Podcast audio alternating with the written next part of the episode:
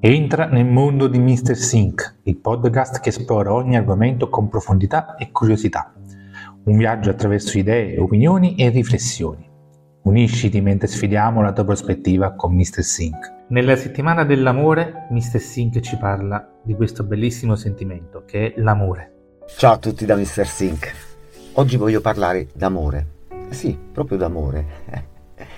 Perché parlare d'amore è come intrecciare i fili di un tessuto delicato, con ogni parola crea un legame più forte, un intreccio più profondo tra due anime.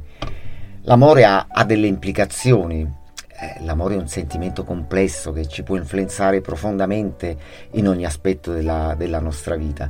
Le sue implicazioni possono essere emotive, psicologiche, fisiche e sociali.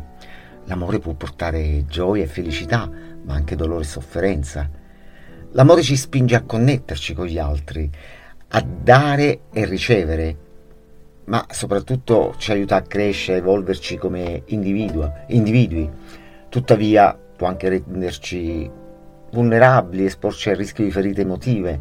Inoltre le dinamiche dell'amore possono influenzare le nostre decisioni, le nostre relazioni e talvolta anche la nostra salute mentale e fisica. Cos'è l'amore e come andrebbe vissuto? Il mio punto di vista è che l'amore è un'esperienza profonda e complessa che coinvolge emozioni, pensieri, comportamenti e connessioni con gli altri. L'amore può manifestarsi in varie forme. Conosciamo tutti l'amore romantico, l'amore familiare per un figlio, per un marito, per una moglie. Poi c'è l'amore platonico e poi c'è l'amore per se stessi, che secondo me è fondamentale, no? Che esista prima l'amore per se stessi, prima di rivolgerlo ad un altro essere vivente, ad un altro essere umano. Fondamentalmente l'amore è un sentimento di affetto, di tenerezza, e rispetto e compassione verso qualcun altro. Come dovrebbe essere vissuto dipende dalle persone coinvolte e dalle dinamiche delle loro relazioni. Tuttavia ci sono alcuni principi fondamentali che ci possono guidare in un'esperienza amorevole. Innanzitutto una comunicazione aperta e onesta. È essenziale comunicare i propri sentimenti, i desideri e le preoccupazioni in modo aperto e rispettoso. Il rispetto reciproco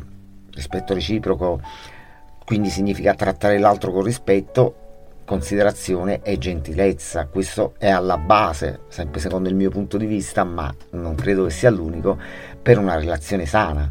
L'empatia. Cercare di capire e condividere i sentimenti, le esperienze dell'altro aiuta a creare un legame emotivo più profondo, sicuramente.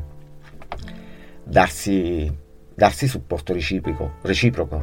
Essere presenti per l'altro nei momenti di bisogno, offrendo, perché no, sostegno emotivo, pratico e morale. Inoltre crearsi dello spazio individuale. Perché è importante lo spazio individuale? È importante rispettare il bisogno di autonomia e di spazio dell'altro, consentendo così ad entrambi di crescere come individui all'interno di una relazione. L'accettazione. Senza accettazione non si va da nessuna parte. L'accettazione è la comprensione delle differenze. Riconoscere e accettare le differenze individuali può rafforzare la relazione, anziché dividerla. Inoltre, coltivare l'intimità. Altra cosa basilare. Creare dei momenti di connessione emotiva, fisica e spirituale può rafforzare il legame tra due persone. In sintesi, l'amore dovrebbe essere vissuto con rispetto, compassione, comprensione e impegno reciproco, creando una relazione che nutra entrambe le persone coinvolte. E allora buon amore a tutti da Mr. Think.